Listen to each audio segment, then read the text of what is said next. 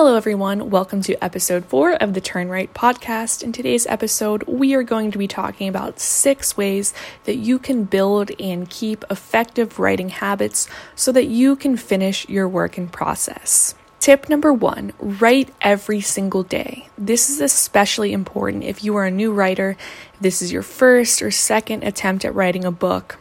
Because, you know, your writing muscles are not as strong and they are going to break down much more easily if you take a day off.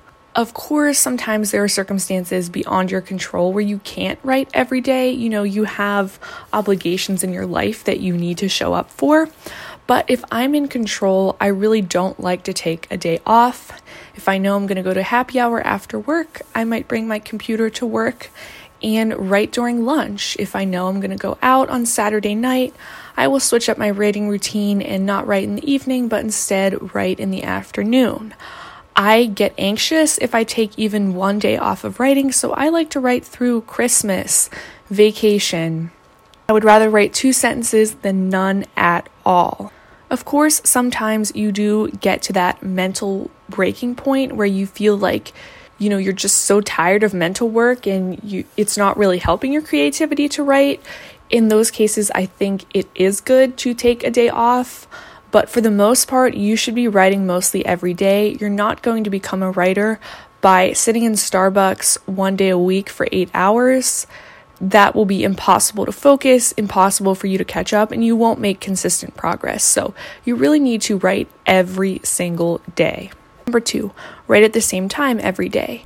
Build your writing schedule like it's your corporate nine to five job so that when you sit down at your computer, you feel like it's Monday morning, you know you have to turn on your computer, you have to check your emails, you have to schedule your calendar invites for this week, you have to fill out your timesheet, you have to do all of those things.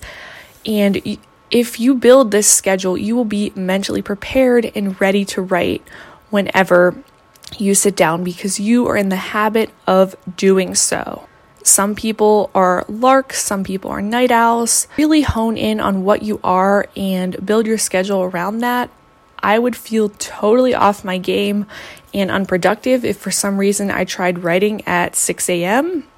I don't think I've ever written before one p.m., come to think of it. So for me, my evening routine looks like this: have dinner around five thirty, work out around six, six thirty, take a shower, and be writing by seven thirty so that I can write from about seven thirty to about ten o'clock at night. And that's what works for me. That's when I'm the most creative. That's whenever I'm in the writing zone. Number three, prepare yourself before writing.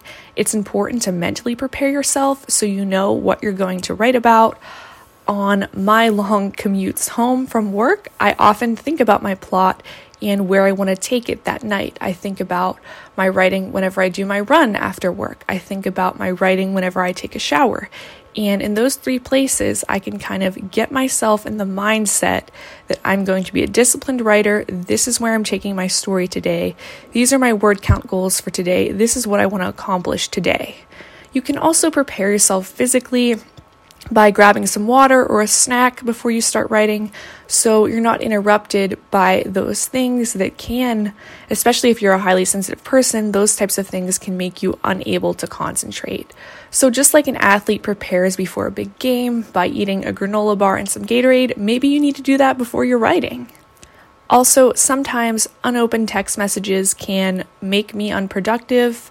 I will feel like I have to respond to them, so it's easier for me if I can just kind of respond to all of my text messages before I start writing and then turn my phone over or place it far away from me in the room so that I am not texting and being distracted by that and then going on Instagram and then going on Facebook and being distracted by my phone. So really make sure you can prepare yourself mentally, eliminate distractions that may come up, so that whenever you have this limited amount of time every single day to do your writing, especially if you have a nine to five job, then you can be very productive during this time. Number four, get control over your daily routine tasks. This is so, so important.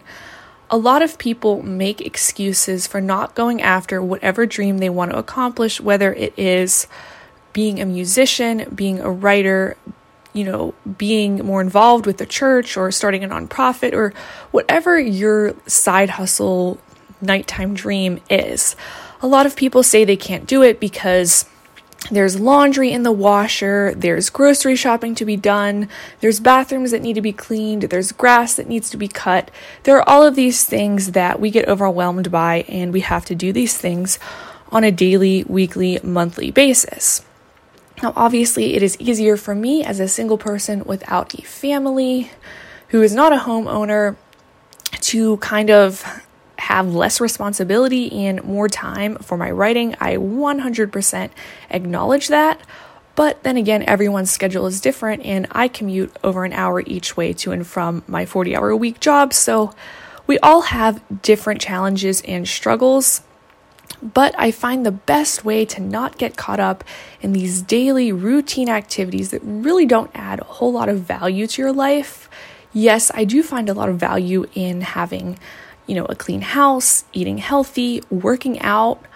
But at the end of the day, those kinds of things are not going to feed my soul. They're not going to feed my passions.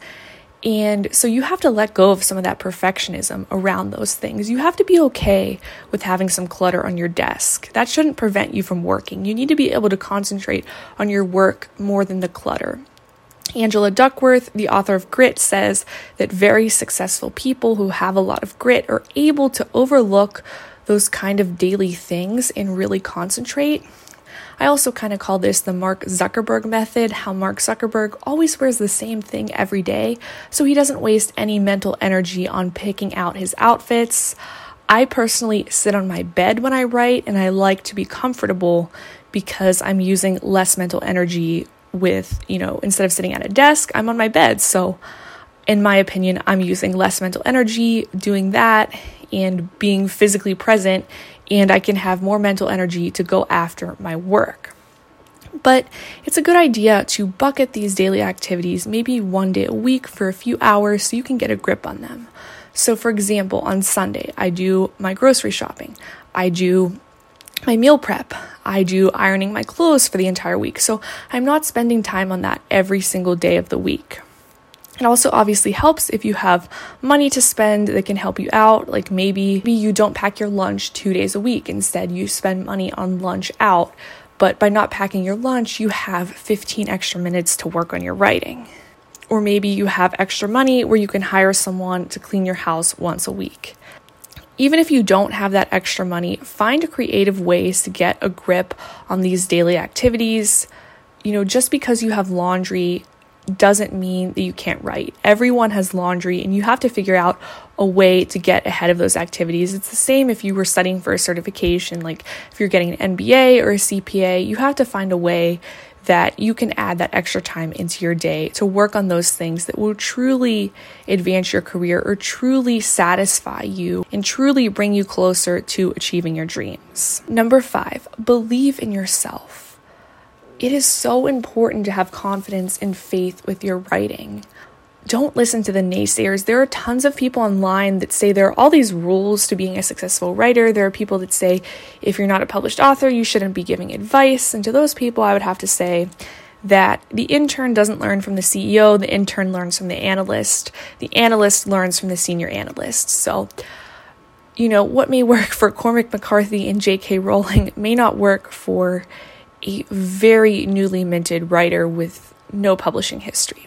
So anyway, don't listen to these people that say the American dream is not is dead and you why would you write? You can't make any money and all of these things.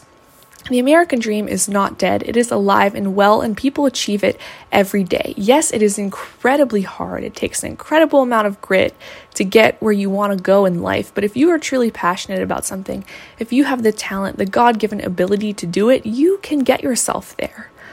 Um, Rachel Hollis is a really great person for motivation and inspiration. I would encourage you to read some of her work, especially if you're a woman. I think she's very relatable and inspirational. You know, just remember Starbucks, Walt Disney World.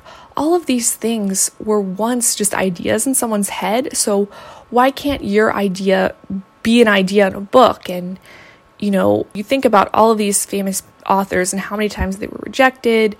And the numbers are staggeringly against you, but do not look at the statistics. Believe in yourself. There's not a bunch of evil people controlling something so that prevents you from getting published or whatever. You just really have to learn the in- learn the industry, work relentlessly, try new methods, don't give up. For me, I had a lot of crippling doubt whenever I began writing.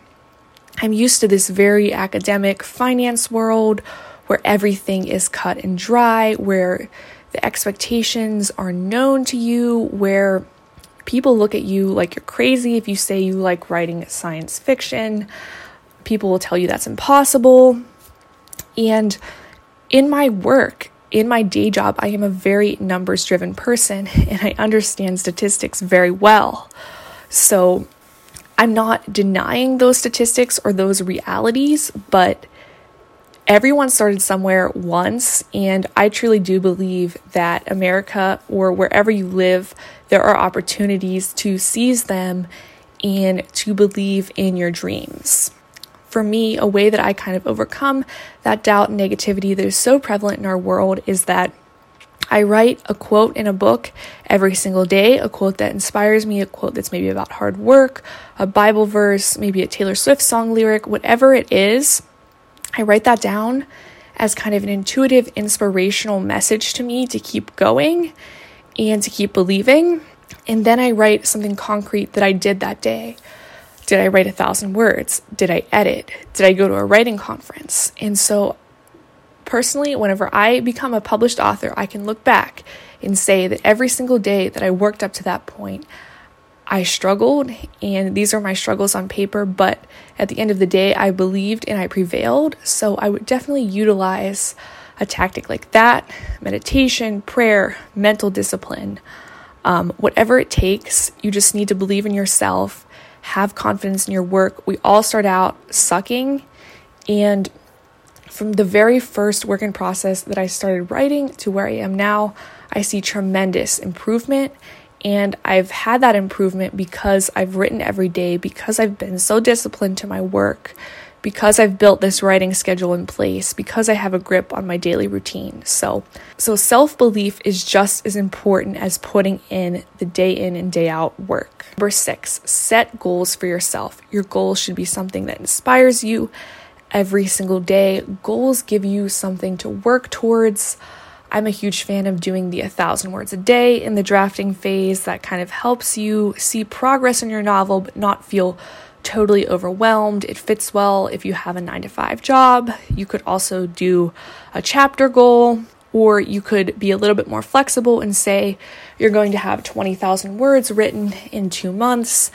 And, you know, maybe you're someone that is less of a fan of schedules and you kind of fluctuate how many words you write a day. But as long as you get to twenty thousand words by March first, you're fine with it.